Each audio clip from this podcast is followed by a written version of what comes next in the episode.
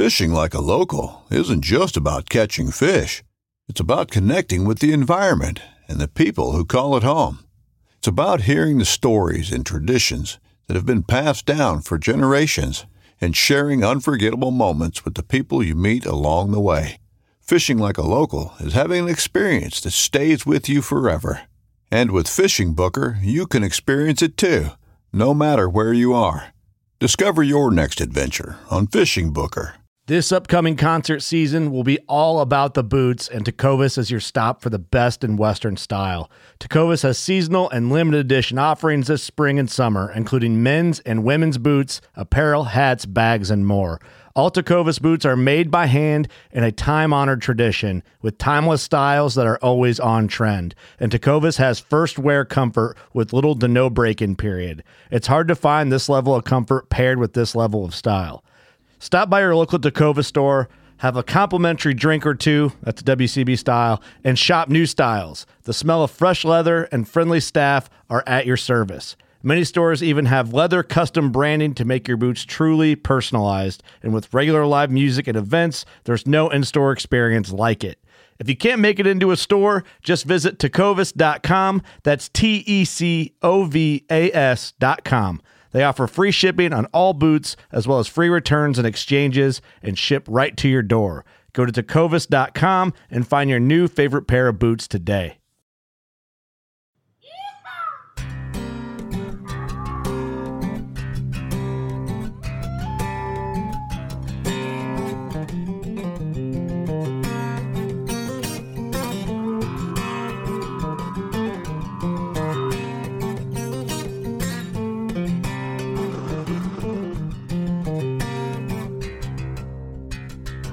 Well, guys, happy March. This is the first episode that's going to drop for the podcast in March, and I could not be more thrilled with the guests that I've got uh, on the line. This episode, Chase will not be joining us, but that's okay. His spot has been taken by a good friend and repeat guest of the show.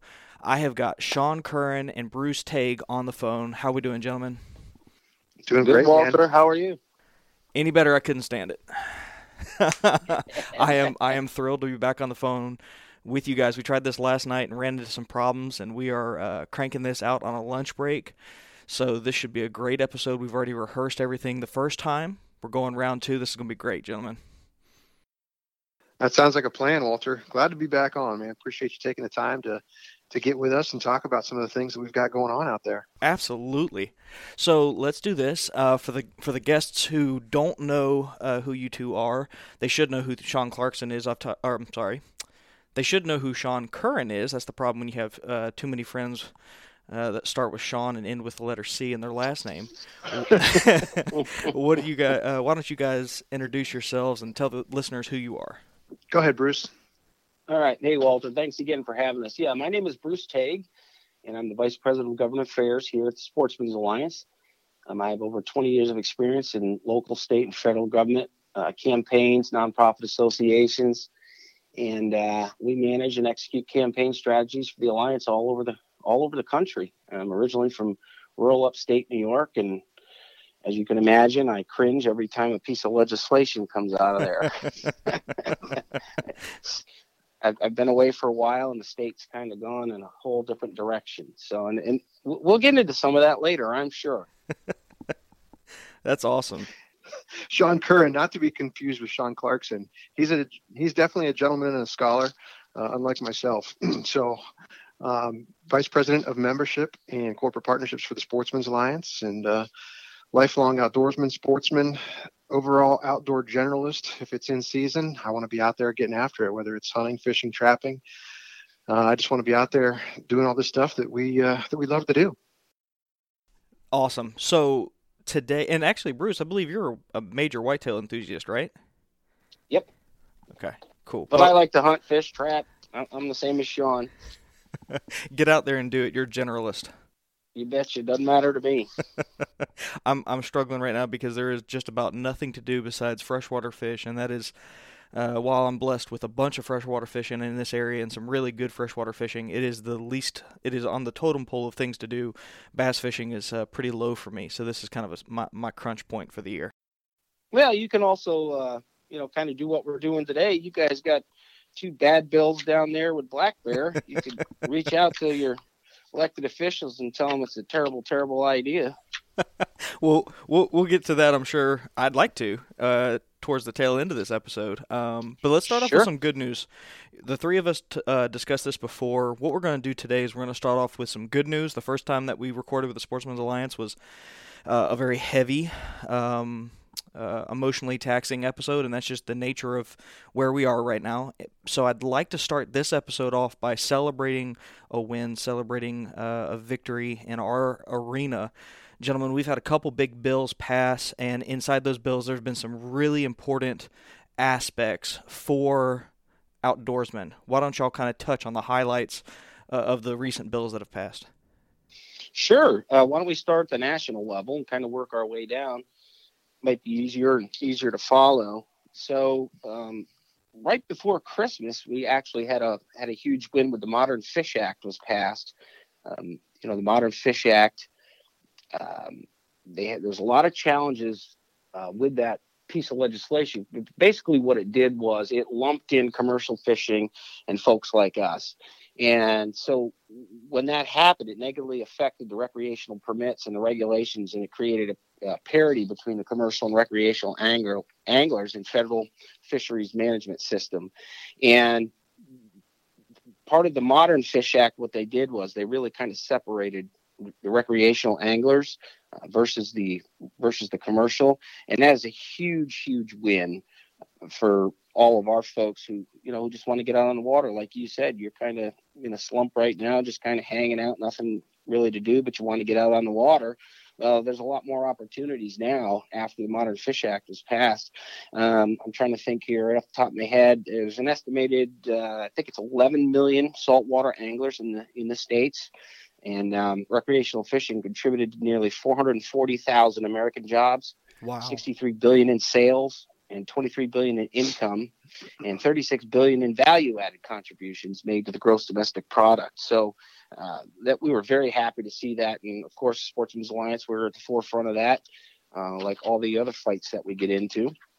Uh, another interesting piece of legislation and much needed and uh, again we fought with all of our allies across the country was the lwcf which is Land Water Conservation Fund. The technical name of the bill is the Natural Resources Management Act of 2019, also known as Senate Bill 47, or the Public Lands Package. So a lot of your social media on Twitter, Facebook, Instagram, and all that probably referred to it as the Public Lands Package. Um, it's been sent to the uh, president's desk, and and you know we're real or it was passed. I'm sorry, it was, it was already sent. Was sent in I think uh, beginning of February. Um, but this is huge. Uh, the reason this is huge is it deals with uh, a lot of provisions that are important to hunters and anglers and trappers and recreational shooters. Uh, one of the key aspects of the legislation was open until closed. Open until closed is something that Sportsmen's Alliance has been fighting for for a long, long time, along with all of our other allies.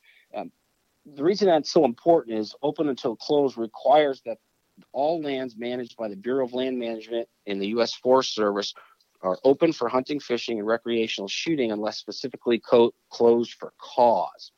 Uh, in the past, uh, animal rights groups uh, would try to get stuff tied up in lawsuits, this, that, and the other, and they just they could just put a sign out that says closed. Well, now uh, they have to be open until close, and and in order to have it closed, there's some regulations that need to be followed. So it have to be listed publicly. There has to be a public comment period and all that. So that is huge because, as both of you know, access, right. access to, to hunting land and, and, and fishing is, is the biggest challenge we have as sportsmen and women. Um, there's also a couple other important issues in that package.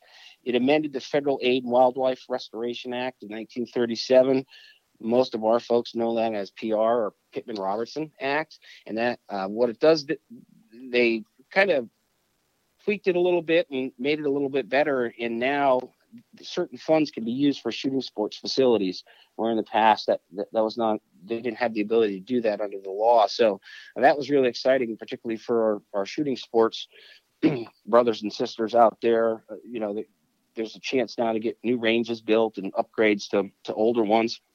It also included the Wild Act, and that strengthens, strengthens wildlife conservation and reauthorized the Sportsman's Wildlife conservation programs and assist in the management of invasive species and promote anti-poaching, uh, which we all are, are in favor of. It also allows for the permitting or leasing of public land for shooting and target ranges, and that's where the dollars up top I was talking about with the PR dollars comes in, uh, makes that legal now. And it all, also authorizes the transportation of archery equipment through the National Park Service lands. So if you're headed to BLM land somewhere with your bow and you you had to go through or traverse one of the national parks before this was uh, reauthorized and passed uh, you were not allowed to do that. So some good things coming out of dc typically nothing really good comes out of there but uh, um, we, we, we got two big big pieces of legislation that are extremely important uh, to sportsmen and women here recently uh, that that's come out of there. So we're really excited about it so let me let me kind of back up because I got a couple questions about all that. Uh, the first being that if we if we're diverting funds from PR to gun ranges, that's a good thing downrange because more gun ranges means more people getting into the shooting sports. But also the PR dollars are also tied to gun to uh, guns and ammo sales. So even though we're diverting a little bit, we're still probably going to uh, increase our downrange uh, ability to draw off of new outdoorsmen. Am I correct in that understanding? Yeah, and, and typically, you know, you, you might see some of these new ranges might pop up in, in areas that are already allowed for hunting too. So sure. you might not, it might, you know, you might get a piece of property that's already hunting and they may just carve out, you know, a couple acres and put ranges up. So, uh, you know, I, I don't see it too much as a diversion. Um, so much I as see it more as, yeah, I, I agree with you in the sense I see it more of a tool as, as to recruit and retain new hunters. And and you know, um, I, I am certainly okay with it. I have no issues with it. Well, I, I can speak to this area. I think uh, probably within a oh conservatively 50 mile radius of here in Tallahassee, Florida, there's one public range um, and it is uh, not conveniently centered for anybody. So the idea that there could be more of those on some of the national forests or public lands that are in this area, that's a that's an encouraging thing because as you can imagine, on a Saturday or Sunday, those areas fill up pretty quickly, you know, and and it's not exactly fun to drive 45 minutes and then sit there and wait for someone to get sighting on a rifle, which you know, depending on their talent, it could take a while. Yeah. I'm speaking about myself here. I take a lot of time sighting on a rifle. It's not my uh, strong suit, but yeah, I resemble that remark. I need a T-shirt that says that, Sean. yeah. Well, and the other side of that too, that's a positive, is that um, with hunting, shooting, um, I'm sorry, with, with with guns and ammo being so tied into you know PR dollars and those dollars going to um, you know enhance our public lands, it just makes sense that we're putting in more shooting access to welcome more more more shooting to take place, you know, on these lands. Um, that's critical for for long term vision to keep people involved in that and, and keep people, um, you know, getting some satisfaction out of the fact that hey, I might not hunt, but I'm going out to the range and I'm you know I'm practicing, you know, for three gun competitions or what have you, and I'm glad to go ahead and go into whatever retailer it is and you know buy my ammo and know that I'm paying an excise tax, but it's going back to you know do enhancements to this range that I can go at and shoot at. So uh, it's good to tie those things back together and invest in those types of uh, facilities. And, and, on that note too, um, this this is great opportunity to kind of keep the PR funds, you know, where they're at from from declining. You know, a lot of folks call it the Obama bump. So uh, everyone was pretty nervous about legislation coming out of D.C. and the president signing it when he was president. You know, they're going to take away our guns, they're going to limit ammo. So people were were buying, and so that federal excise tax that that we pay on there that goes for the PR funds, uh, you saw a huge increase. Uh, well, now you have an administration um, that folks feel is, is is friendly to to our cause, and so your PR dollar numbers are going down because people aren't buying the guns and they're not buying the ammo. So I see this again as another tool to even help maybe study that line out where like like Sean said, you know, I don't hunt. You know, all of us who hunt, we always go, we buy our own, we buy a new scope, right? We buy a new gun. Um, but if you don't hunt, there's you know, there's not necessarily you're not going to go do that. But if you just if if you're just a target shooter, you know, and now you have more access, that's more excise tax. So I see it as a win-win, uh, a couple couple different ways. Well, I think also if if I'm you know now that I'm thinking about you know uh, more gun ranges, I think more people being tied to those gun ranges because people are going to use them. You know, even though we've always been tied together, perhaps socially speaking, this helps uh, tie gun uh, enthusiasts to the public lands as well. You know, that just kind of increases our, our cast net when it comes to a call to action or to a, a vote as to whether or not we're going to sell a block of public land. If there's a gun range on there and people are using it on a day in, day out basis, hunters and fishermen and campers and hikers and trappers, they all benefit from it as well, having those uh, gun enthusiasts also being there at that time. So then the other thing I wanted to touch on briefly, and I just want to make sure I understand this, is when you're talking about uh, the open and closing of, of public lands, essentially what that law has done has basically uh, it's put the burden of, of necessity on people who want to shut down a section for hunting. Essentially, what you're right. saying is it, the default is you're going to be able to, and the onus to uh, prove something is that uh, hunting, trapping, and fishing shouldn't happen on that block for some reason. Correct? Yeah, and, okay. and maybe I'd clarify a little bit more too. So for decades, all the anti-hunting organizations pressed lawsuits challenging hunting on public land. You know, they argued that the federal agencies and and made it possible, you know, made them jump through laborious procedural hoops just to open up public land. Um, and so the system resulted in, you know, one small procedural mistake, uh, and and you'd have to close the land up. Uh, what this did was it helps to prevent those lawsuits by national and, and local anti-hunting groups uh, who continue to try to use the courts to stop hunting opportunities on public land. Um, and this protects hunting and increase hunting access on millions of acres again. You know, and it's it's similar to some of the protections on the wildlife refuge lands uh, that Sportsmen's Alliance championed back in '97. So, uh, yeah, it, it basically makes it a lot tougher uh, for these groups to go in um, and look for one small little mistake on a procedural side and shut it down. So, again, big win for us. I'll take it. Given all the angst and anxiety that's that's happened probably for the last two years now, I, that seemed both none of those seemed like small small victories in any way, shape, or form. So I'm I'm thrilled to have the momentum shift in our favor there. And you said, and I believe all these were were majorly bipartisan bill uh, approved, correct? Yeah, the L- LWCF was 92 to 8. Wow. Out of the House of Reps, you know, back when they did it. So, yeah, uh, it, it was very bipartisan, which always helps, you know. No, I mean, getting the getting the reauthorization of LWCF is huge. Um, one of the things that I actually was reading last night, um, just in the local people that local newspaper, they had a little snippet about it. Um, since it had expired back in September, we've left an estimated $347 million on the table by not having this in place. So just since September, I mean, we're talking about that huge amount of money, you know, from oil and gas, you know, royalties that our conservation community has missed out on. So it's absolutely critical that, you know, we continue pushing this through and hopefully uh, President Trump puts his signature on this so we can move forward. Is there any real concern that uh, President Trump won't put his signature to this? I mean, it seems like this would be a, a pretty procedural thing to, you know, to pass at this point if it's such a bipartisan bill.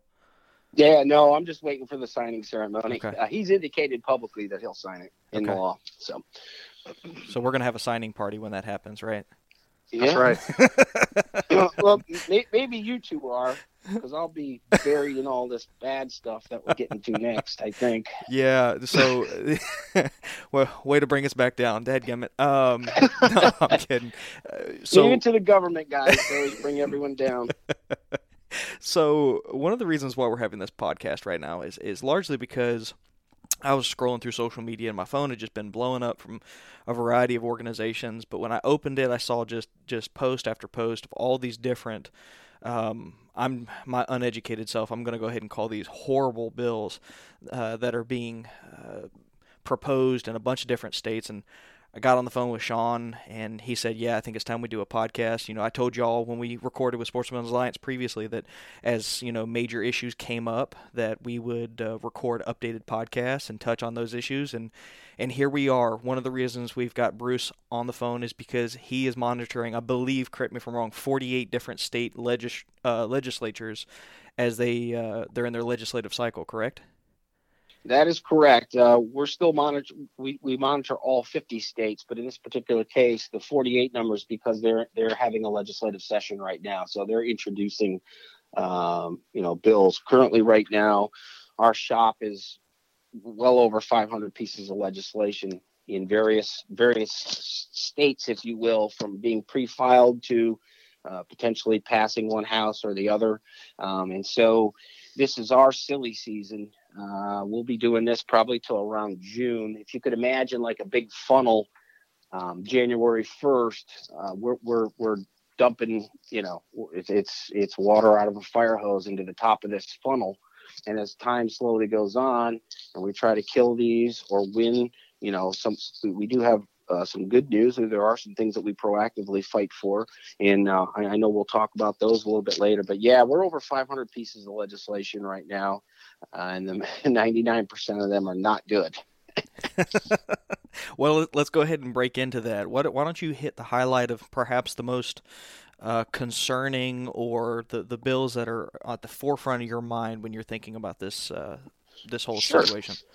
Yeah, sure. So now we'll break it. Uh, you know, I could break it down, but I, I, think I think we'll go with nationwide trends right now. So what we're seeing here initially in the beginning of these legislative sessions, pretty much all across the nation, are banning coyote hunting contests or wildlife hunting contests. Uh, that's a problem, uh, particularly when you get into um, field trials. And so, you know, groups like Humane Society and, and, and these other animal rights groups, uh, they've been pushing these coyote hunting bans all across the nation for quite some time now. And, and they've got a bunch of states currently where they have this language in there. And they've specifically put very broad language in there. So they talk about banning all wildlife contests, okay? Uh, they use coyote hunting contests kind of as the as the lure, if you will, but um, it, the definition when you look at wildlife in all of these states, it's it's all mammals. So it's so it's deer, it's you know, it's it's beaver, it's anything. So basically, what they're what they're doing is they're trying to end hunting.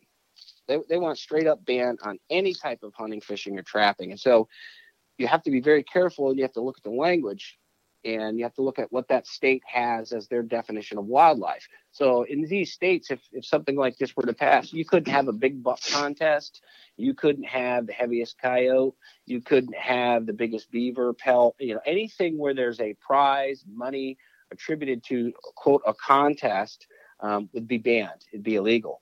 Um, the majority of the states right now uh, that we looked at initially um, had contests you know, uh, tournament stuff, but one in particular put derby in there. And of course, the hair at the back of my neck stood up because I've never heard of a deer derby or anything like that. I've only heard of a fishing derby, right?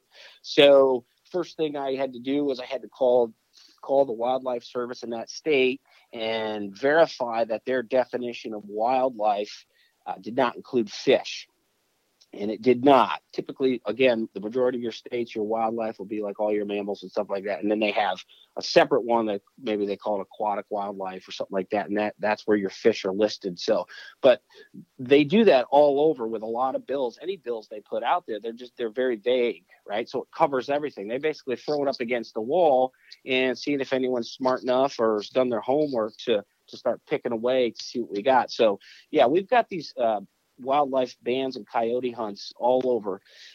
Where you lead into another issue is field trials, and I, I think I touched on that briefly when I started this little uh, this little segment, if you will. Is you know a lot of hunters we rely on good strong dogs, um, and at field trials, that's where you can go look at dogs.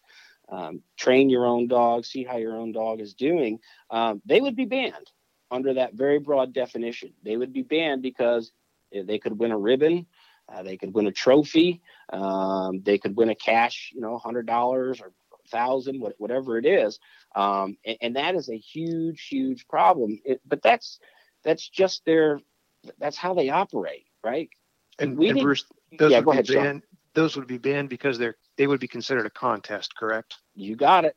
And so that's where they're using coyotes as kind of the Trojan horse um, to put out front and go after all things that would fall underneath the broad language of what a contest is. This stinks just as much as the whole leash law idea. You know, it, it, it sounds great in, in, in practice, you know, to have all dogs on leashes. You know, that makes sense, right? You're walking through a neighborhood, you don't want dogs running around. But then the, the flip side of that is if you want your dog to retrie- retrieve a quail, you better have a really long lead. You know, it's like, Mm-hmm. it's just a It's Trojan horse. interesting. Interesting that you said that, and this is why we know they're coming after field trials too, because another nationwide trend is tethering. So you nailed it on the head. So, you know, they're trying to. They say we're trying to protect dogs, this, that, and the other thing. What they don't understand is, is when a dog's out in the field, if you've got three dogs, you're out coon hunting or, or whatever, and you've got 15 foot tethers on them, that's a danger to the dog you cannot you cannot be out there with with two three four ten dogs with 15 foot tethers. They're they'll wrap you up they'll wrap each other up they could strangle themselves. And but again when you when you look at these animal rights groups it, none of that matters to them. They, they, they've got blinders on right? They just they just want everything banned. They want it done. So every time we get legislation i mean we really have to dig in to see what they're really aiming at. And you know, again, from East Coast to West Coast in between, you've got them working on these uh, these tethering tethering laws. Um, another kind of nationwide trend, and this is the one that probably everyone is most familiar with, and that's trapping. And so, Humane Society and other extremist animal rights groups, um, this is trapping the, the part of our heritage that um, I, I, I would say is is the easiest target when you look at what PETA and the rest of these do, right? So you get an old grizzled man out there, right? He's got the beard, he's he's wearing, you know, some leather that some, some wolves or something that he trapped and and they throw that picture up there of this old, you know, man uh, who looks like he's just, you know, the devil incarnate. And then they throw pictures of a coyote or something in a trap and howling or, you know, trying to get out of the trap. And, and then they fundraise on it. And then they go to legislators and they show them these videos and their their sleek marketing campaigns and they say this is just terrible. Uh, we need to get rid of this. We, we've got to stop it. And so you get these legislators and they you know they do a quick uh, assessment in their head and they say, oh, this would be a great great press for me and you know the animal rights crowd will love me and I've got an election coming up. And so they go out there and they, you know, and they do this. So this is one of the fringe areas that's easy, easy for the opposition to start chipping away here's what the problem is and sean and i talk about this all the time is they're they're slowly chipping away around the edges. Uh, if today it's trapping tomorrow it's fishing right?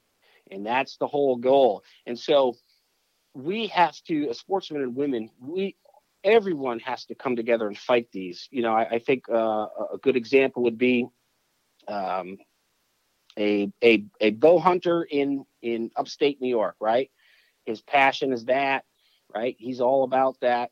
And he hears about a trapping bill down in New Mexico, which we'll get into. We, I need you to get a shout out to all the New Mexico folks. We got two bills there moving real quick. And he says to himself, well, yeah, yeah, that that's not right. Uh, I'm, you know, that's just terrible. But what do I really care about trapping? You know, I, I'm a bow hunter. Well, again, first it's trapping. Tomorrow it could be trying to make it illegal to go for whitetail in upstate New York with a bow. And and so we've got Mhm. to stay together. We have Yep. to. Well, these things are cyclical as well too, and it was it was in the early '90s that bow hunting was actually in the crosshairs of a lot of the anti-hunting organizations. Uh, they were they were specifically targeting bow hunting, and they were using this. It's the same tactics. You know, they paint a, a completely different picture than than what it is than um, than what it represents. Um, but they weren't able to chip away at bow hunting, so then they move on to the next thing. Well, if they're able to chip away at these things, and if they're able to take away trapping, well, then all of a sudden the, the trappers are gone. And so they're not going to come up and step up for the bow hunters. And then then they go on to bow hunting. And then they're talking about how cruel and inhumane it is to actually bow hunt animals. So that's why we've all got to just be paying attention and standing there with each other and uh, and be diligent about what's going on out there Well, I think also on top of that, I think we need to also recognize that that's that is a great point in and of itself. But I think there's also an immediate effect that happens here as well, and I think it's something that people, myself included, uh, up until recently don't think about, and that is, you know, let's say let's take deer hunters and duck hunters, those two specifically. Deer hunters and duck hunters are, are tied to trapping in areas where your ungulates are threatened. Either the habitat isn't great, or there's famine because of a hard winter, or let's say coyotes are in an area where they have, have historically not been. When your when your fawns are dropping, being able to go in there and target prey animals like coyotes and hammer them back right as your fawns are dropping, that's an incredibly important tool to you, the deer hunter.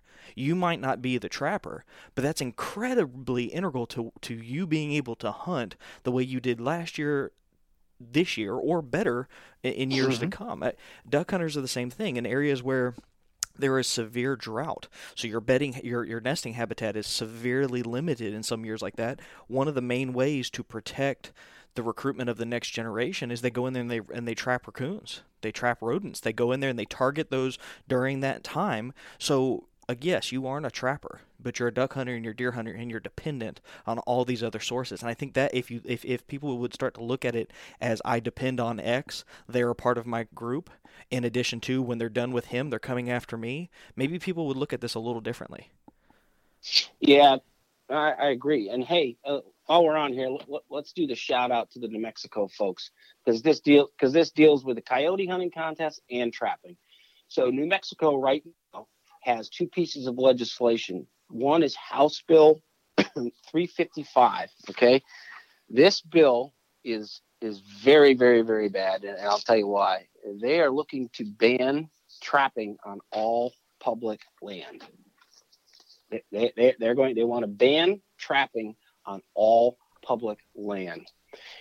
So, all the New Mexico listeners, you've got to reach out to your representative and your senator and tell them to vote no on HB 355. Yeah, because you're you're talking about what nine million acres of, of national forest. It's it's more yeah it's it's uh, it's huge. It's uh, just, well then there's 13 it, of BLM out there plus all yeah. the other things. Yeah. So I mean you're I mean just a massive amount of land. So I mean, yeah, yeah, they're targeting on public land, but they're effectively targeting on most of the state. Well, yeah. Well, not only that, because a lot of times BLM defers to your state on the mandate. Yep. So, yep. Um, but you know, then so now you've got not only that, you've got this Senate Bill 76, and Senate Bill 76 is just as bad. This is this is a ban on coyote hunting contests. But I want to give you some, some just I want to give you some quick statistics uh, down in, in New Mexico uh, and around the country. So in 2010, a study for New Mexico that the USDA did said the cattle and sheep industry in New Mexico generated more than $1 billion a year. Okay. And it accounted for more than 32% of the cash receipts for all agricultural com- commodities combined in the state.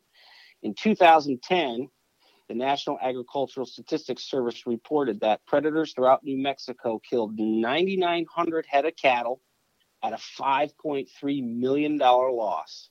And in 2009, 8,200 sheep and lamb were lost due to predation, and loss, that loss was valued at $901,000. The research also suggested that these losses were two or three times higher without any sort of livestock protection programs. Now, here's where it gets even more interesting. And you would think that these elected officials down in New Mexico would do some research before they just jump ahead and do stuff like this. So this is a 2015 USDA report dealing strictly with nationwide cattle losses. Okay, so the USDA did a nationwide study of cattle losses. Coyotes accounted for the highest percentage of cattle deaths due to predators at 40.5% and accounted for the highest percentage of all calf deaths due to predators at 53.1%. In New Mexico alone, the percentage of cattle loss due to coyotes was 60.5%, and calf losses due to coyotes was 49.5%. Also, coyotes accounted for the highest percentage of sheep loss at 54.3%, and the highest percentage of lamb loss at 63.7%. And conflicts with coyotes in urban and suburban areas of New Mexico are increasing, and they're killing pets and other domestic animals. And of course, they pose safety risks to people and children. So, you know, facts don't lie. I mean, th- those are huge numbers. Huge numbers that are also going to affect what you're paying at the grocery store, right? Yeah. Well, yeah, and, and jobs and yeah. jobs in your economy. I mean, you talk about the downrange effects, effects of that. I mean, that's yeah, that's huge. Yeah, absolutely. God, I wonder. But it's not about facts. It's yeah. about emotion. Right. Right. Right. Yeah. Absolutely. Hey, let's talk about some good stuff. let's. All right. Let, let, let, let's turn turn towards some some good stuff that we're working on that we're promoting here. Uh, let's start with Sunday hunting. So. Oh, this is going to speak to Sean Clarkson's heart right here, buddy. This one's for yeah. you. All right. so there are currently only eight states left in the nation who have some sort of ban on on Sunday hunting. Right. So these archaic cool blue laws, you know, they've prevented millions of sportsmen and women from going to field for for hundreds of years. Four of the eight states right now have introduced some sort of legislation uh, that gets them one one step closer to ending ending the ban entirely. Um, one of the states that that the Sportsman Alliance is leading the charge on with our partners at National Shooting Sports Foundation and a, a local grassroots group in Pennsylvania called Hush. Um, we have got legislation that's passed out of the Senate uh, a couple weeks ago and it ends the ban on Sunday hunting in Pennsylvania and allows the wildlife department to run it, which is the way it should be.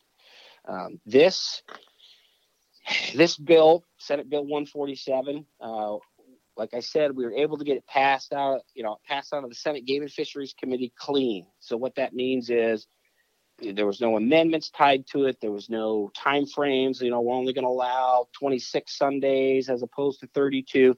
This was a straight, clean bill that said we're going to remove the ban and we're going to let the Pennsylvania wildlife do their deal. So, any of our PA members out there, please call your state senator and your state rep and tell them to pass this and do not water it down. Not water it down.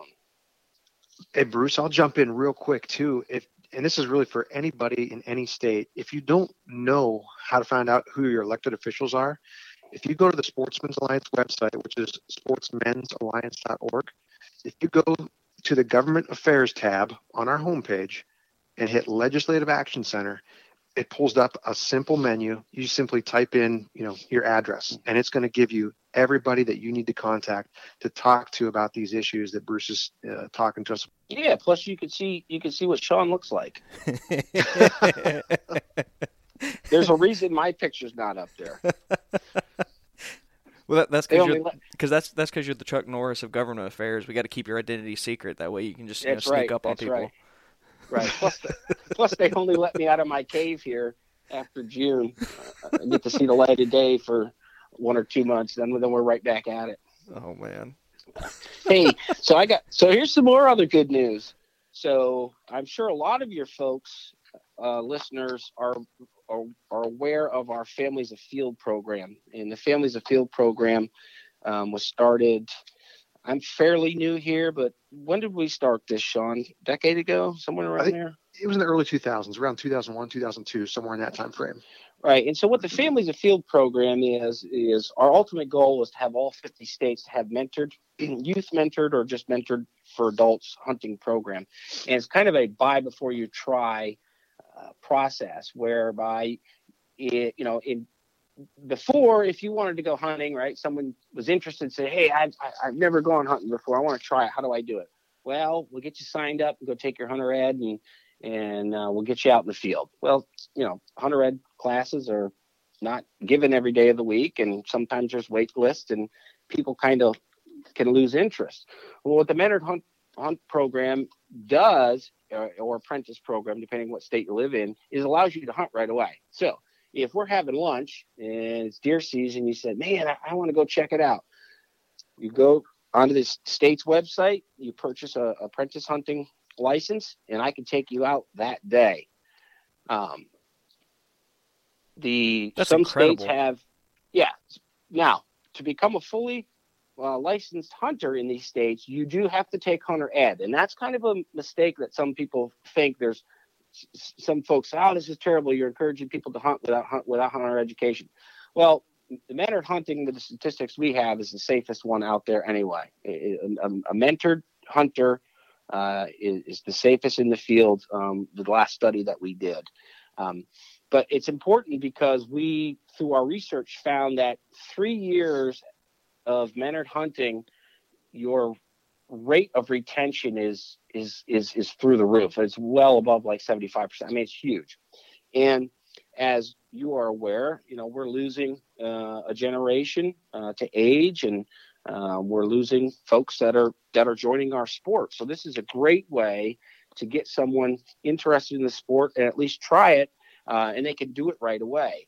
Uh, right now in 2019, we're looking at, let's see here, five, six, seven, eight, about 12 states where we're looking to tweak the families afield law um, in, in those states, whether it's Bennard or adult. And again, a, a perfect state for us is a state that allows it for three or more years because that's that sweet spot where, where that retention uh, goes through the roof. Um, another interesting thing that we found uh, and you said you're near Tallahassee with the firing range. One of the fastest growing demographics um, to join um, hunting or shooting sports is suburban women and girls. And so, getting back to what we talked about a little bit earlier about maybe getting some new ranges, you know, in, in typically, you know, non rural areas, you know, it, it's all, all these pieces coming together. Um, you know, I, I'm an optimist. When I'm, it's the glass is half full for me. I, I think we're we're making big gains. Um, but our families afield program is is, is a huge success, and, and we continue to, to work in each state to to make uh, make it happen. Um, believe it or not, Hawaii has even introduced a families afield bill. That's fantastic. Um, will it will it pass out there? I don't know, but at least at least Bruce, if I need to go out there and, and help mentor some people to hunt axis deer, I'm just going to volunteer right now. Okay, I'm ready. Can I take? Can I pack your bag? Can I be your uh, bag man? I'll just you know tote tote everything Yes. around for you. I will need help. There's no doubt about it. so those are I mean, so those are we, we do have a lot of good stuff that's going on um, on the proactive side that we do here at the alliance you know a lot of we get we get flip-flopped obviously come january 1st um, because we get the deluge of, of all of these pieces of legislation and but you know there's there's always there's always some bright spots there and these are two of them I think it's important to, to celebrate those too. Yep.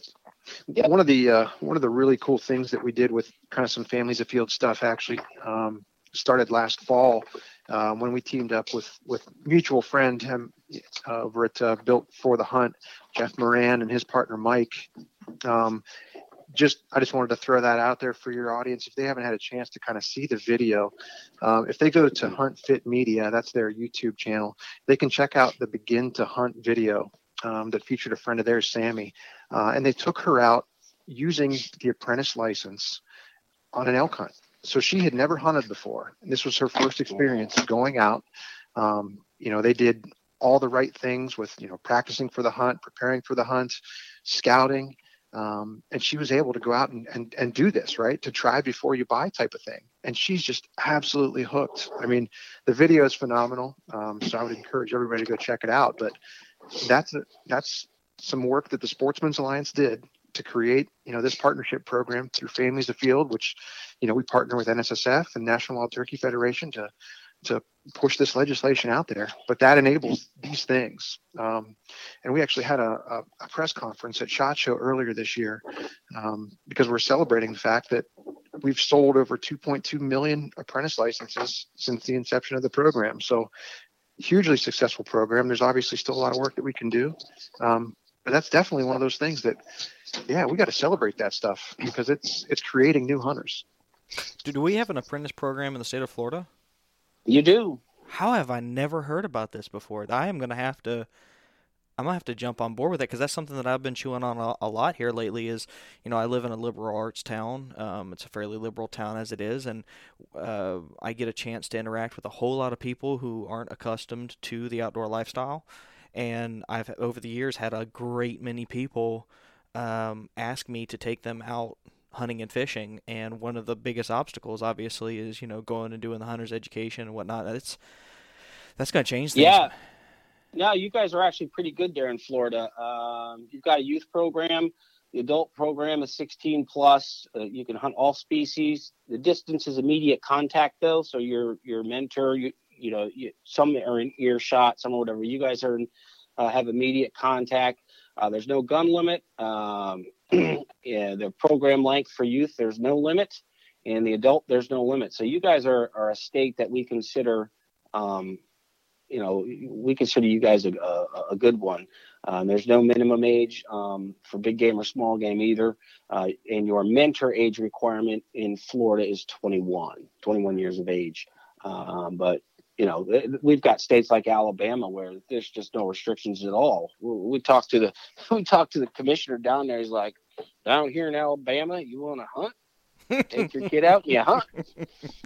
so, um, you know, it's good. Uh, one thing I can't remember if I, when I was talking about the New Mexico bills, but I want to clarify to make sure because I can't remember if I said 355 or 366. But the House bill is 366. That is the trapping ban. And the, uh, the coyote bill is Senate Bill 76. So I wanted to clarify for the listeners because I've got so many HBSBs numbers running around in my head right now. I want to make sure that I got the number right, and I just can't remember if I said 355 or 366. But it's 366 and Senate Bill 76, New Mexico. Call them and tell them vote these things down. These are bad, bad, bad public policy uh, laws. And that's why I introduced Bruce as uh, Bruce is to government affairs as Chuck Norris is to karate, because our offices are across the hallway from one another, and and the man is just always on the phone. He's always working in and out of meetings. And I honestly don't know how he keeps all this stuff straight. It's amazing. And uh, I just I run over to him with questions all the time, like, "Hey, what's going on? I got a call from so and so," and you know he gives me the uh, the information on it, so I can get right back to to my constituents out there and, and tell them you know what's going on about this bill or that bill, whether it's good, bad, or indifferent. That's awesome. So selfishly, uh, Bruce, if you could, uh, the vast majority, well, I won't say the vast majority, but the largest listening group that I have obviously is from the state of Florida. Um, on another podcast, one of the things they were talking about was how this uh, bear bill is coming back up for reevaluation in 2019. You touched on that earlier. Can you give uh, my listeners maybe some insight as to what's going on with that? Absolutely. So there's actually a couple pieces of legislation down in Florida regarding black bears. One, um, they want to prohibit the hunting of black uh, bears mothering a cub, 100 pounds or less. Um, the challenge you have, you know, your your your commission, uh, Fish and Wildlife down there says the average weight of a young female is 125 pounds. It is very hard to gauge weight. I mean, I mean, a cub is a cub, obviously, but if you have a small female out there or or, or a small male, uh, you know, uh, you're going to walk up to it and say, "Excuse me, Mr. Bear, but could you step on this scale here for a minute?" Uh, you know, so that one's. We actually just did a podcast on, uh, dedicated just to a story where a guy misjudged the size of a bear, got narrowly close to getting a uh, uh, a fine for that, and I had an enormous amount of people all write in and send me photos saying, "Yeah, I got really close to getting a ticket here too, and here's my small bear." So it's that's a much bigger issue than I had ever realized. Yeah, well, uh, it continues for you and my good friends down in Florida. So there was another bill pre-filed, uh, and, and this is another tactic that the that the antis use. So this starts out with prohibits the import, sale, purchase, and distribution of ivory articles right? So, uh, in rhinoceros horns, right? And it does provide for some exceptions and penalties, and it directs the commission to adopt rules to post the information on the website, yada yada yada yada. Here's where here's where it gets interesting. In the last line of the short title of the of the legislation, it says It also provides that it is unlawful to take, possess, injure, shoot, collect, or sell Florida black bears. So they start out right? and they're telling people we're going to ban rhinoceros horns, right? So you can't have any ivory articles. Oh, oh, and oh, by the way, we're going to tack in here that we're going to make it illegal to um, to hunt black bears in Florida. Then, regardless of all that, then you have another um, misguided legislator down in the great state of Florida uh, that is trying to get the state black bear as a threatened species under the Endangered and Threatened Species Act. And that is tip that is the go-to uh, play of the Humane Society, and that's what they've done with wolves and grizzlies and and stuff like that. They get them on the endangered species list. Once they're on there, uh, I think Brian Lynn, who's, who's our VP of communications, he, he says it's Hotel California. Uh, you, you, can come in, but you can never leave, right? Yep. Um, and so their ultimate goal from the legislative side is is to not only tie things up in court, but if they could get every possible species on that list, um, they'll do it, and, and, that's what they're fighting for. So you guys are fighting, you know, just three separate uh, individual type black bear bills down in down in Florida, um, you know, and you know as well as I do all along the East Coast and down, you know, the black bear population up there is just it's amazing. Um, you know, all the way from Massachusetts all the way on down, and and the black bear populations continue to grow. Uh, they're a healthy species. The habitats are working for them. Uh, you, we've got to be able to manage them, and, and, that's the thing that these people don't understand. It's right. It's they don't understand that you have to properly manage these in order for that species to thrive and continue to survive for generations to come. So I feel for you down there. I'm fighting for you, brother. I appreciate it. I, I'm I'm thrilled to have y'all fighting for this these efforts because it's absurd. You know, they had that bear hunt uh, in 2017.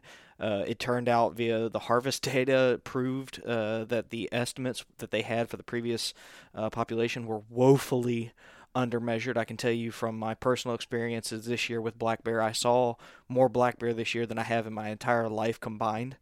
Um, and and it, the, the, sign is just everywhere. So the idea that they're anything uh, endangered in the state is uh, the only thing they're endangered from is, is vehic- uh, vehicular deaths. I mean, that's just they're everywhere, man. My wife sees them. I had one in my backyard a couple months ago. I mean, they're they're yeah. everywhere. Well, it's it's interesting with with verbiage and what they use and you know how these groups want to use the Endangered Species Act to their advantage. Um, I took a screenshot a couple days ago um, of a Sierra Club post, and you know people see the Sierra Club and they think, oh, they do nice work. They're looking for natural places and so on and so forth. Who doesn't like that? Well, it reads this: Yellowstone grizzly, northern spotted owl, gray wolf, the bald eagle, all could go extinct endangered species act. So it's just that of of marketing that they do. I mean, facts be damned. Let they they they use these things as as fundraising mechanisms, and um, I mean they've got huge budgets, and they're the organizations, frankly, that we go up against every single day when we're arguing for wildlife science. Yeah, yeah. Well, you know, just to tag onto that, Sean, the New Jersey, right? So, so you have the executive order where they prohibited bear hunting on state lands. Uh, that's something we're involved in uh, uh in the courts as well. But uh, known as Pedals Law. Do you guys remember Pedals?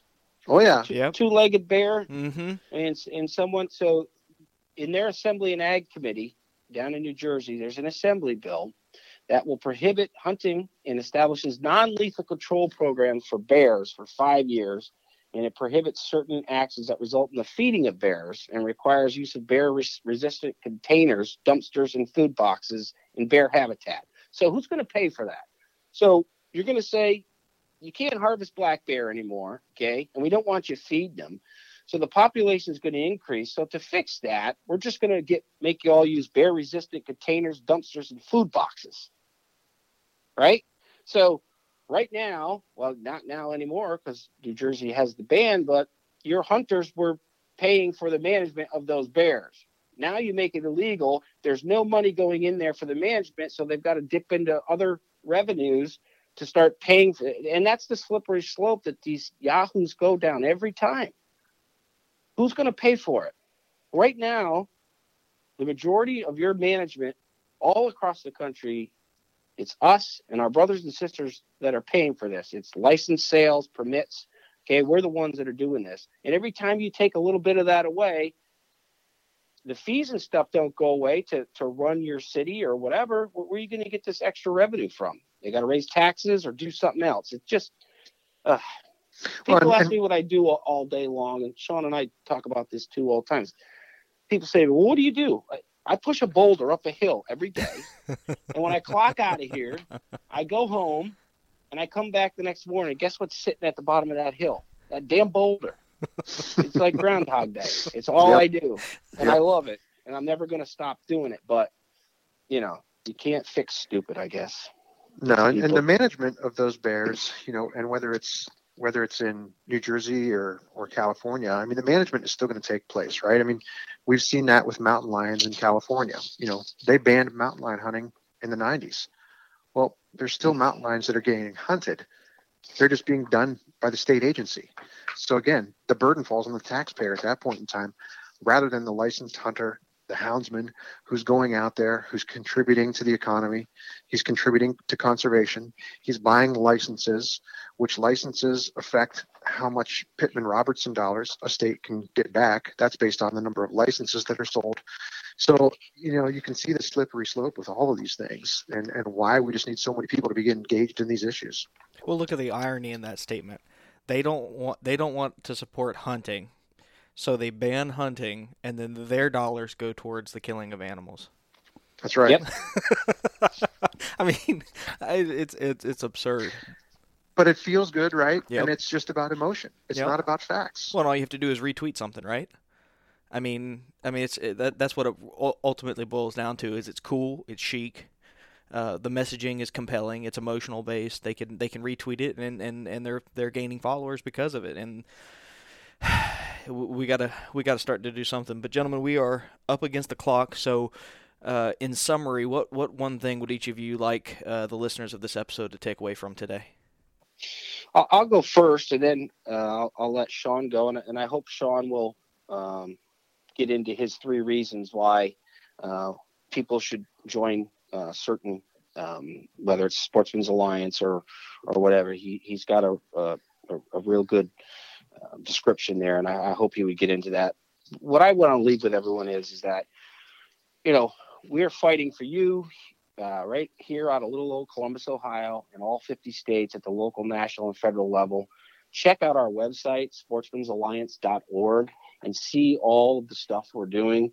You know, we've we've been the leading advocate for hunting, fishing, and trapping uh, for over 40 years nationwide, and we're going to continue to do so.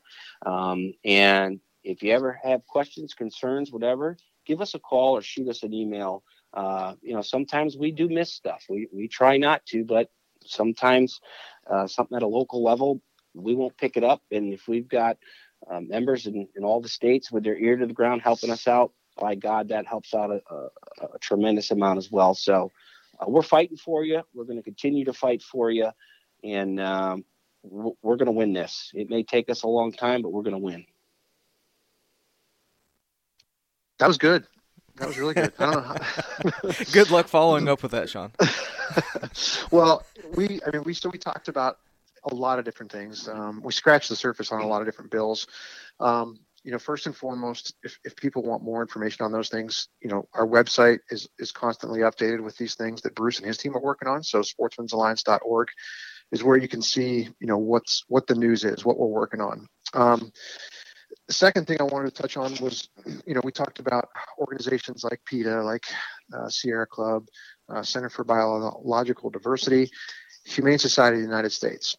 HSUS is probably the biggest group out of those that we kind of go at, um, whether it's in the courts or in the legislature or even at the ballot box. Last year, you know, they kind of outlined what they call their big fights, right? These are their key initiatives. One of their big fights is called banning trophy hunting. Now, you know as well as I do that they just throw that word trophy in there because it's It's a lightning rod, right? People have this preconceived notion of what trophy is. Trophy's the experience. I mean, you you talk to any hunter out there, it's about the experience. But along with their initiative to ban trophy hunting, they've been circulating a pledge to ban trophy hunting. So we're coming back at them with our own pledge, and that's the pledge to protect hunting. So that's going to be launching this week. Probably by the time this podcast airs, we'll have some stuff hitting social media. Uh, and what we want people to do is to sign that pledge. You know, click on the links in the social media; it'll direct you to our site. Read the pledge. You know, be an embodiment of what that pledge says. Sign it and get engaged in the issues. And kind of the last thing there that you know Bruce mentioned, um, as far as you know joining groups and such. You know, one of the things that I I, I tell people when I'm out talking and and things of that nature is you know you need to belong to at least three different groups. You know, because the, the days of just buying our licenses being enough that left us 20 or 30 years ago. We've all got to be involved in different groups. So I encourage people to find a group that protects your method. I don't care whether you hunt with a bow, a shotgun, a rifle, a slingshot, as long as it's legal and ethical, do it and find a group that is focused on that particular method that you like to use. The second thing is find a group that protects your pursuit, whether you're hunting deer, ducks, turkeys, jackalopes. I don't care either. Find a group that is going to protect that. And then lastly, the group that's going to protect your passion. That's the Sportsmen's Alliance. That's who we are and what we do. We're protecting everything because we have to win 100% of the issues that we're involved in. If we lose just one, well, that's a victory for the other side, and we just gave up ground. And when you give up ground in these types of things, you don't get it back. It doesn't come back. It takes a lot of effort to try to bring something back. That's why we have to win absolutely everything that we get involved in. And that's why we need every single person who's out there buying hunting licenses, trapping licenses, to be involved with this organization. Well, guys, I am overly thrilled that you two took the time uh, out of two days in a row to talk to me, but more importantly, that y'all have come on the podcast a couple times and, and shared this information um, with my listeners. And, and if y'all would hold on, I'm going to wrap this out, but I want to chat with y'all before before uh, we get off the phone. But you know, guys, if if this podcast has ever brought any benefit to you, to your outdoor pursuits, I'd really like to ask y'all as a thank you to go and join the Sportsmen's Alliance, join a group that is that is protecting our passion, like Sean said, that's going to help us stay out there. And you know, on top of that, they, they do good work with a great success ratio. On a previous episode, Sean told us that it was a, a 95% success ratio when they take these things to the, to the court. So you know your money's being used well, unlike with the Humane Society, which has got one of the worst ratings out there.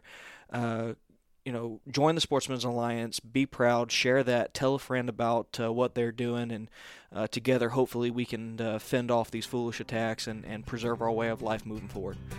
And until next time, y'all get outside and go enjoy the great outdoors.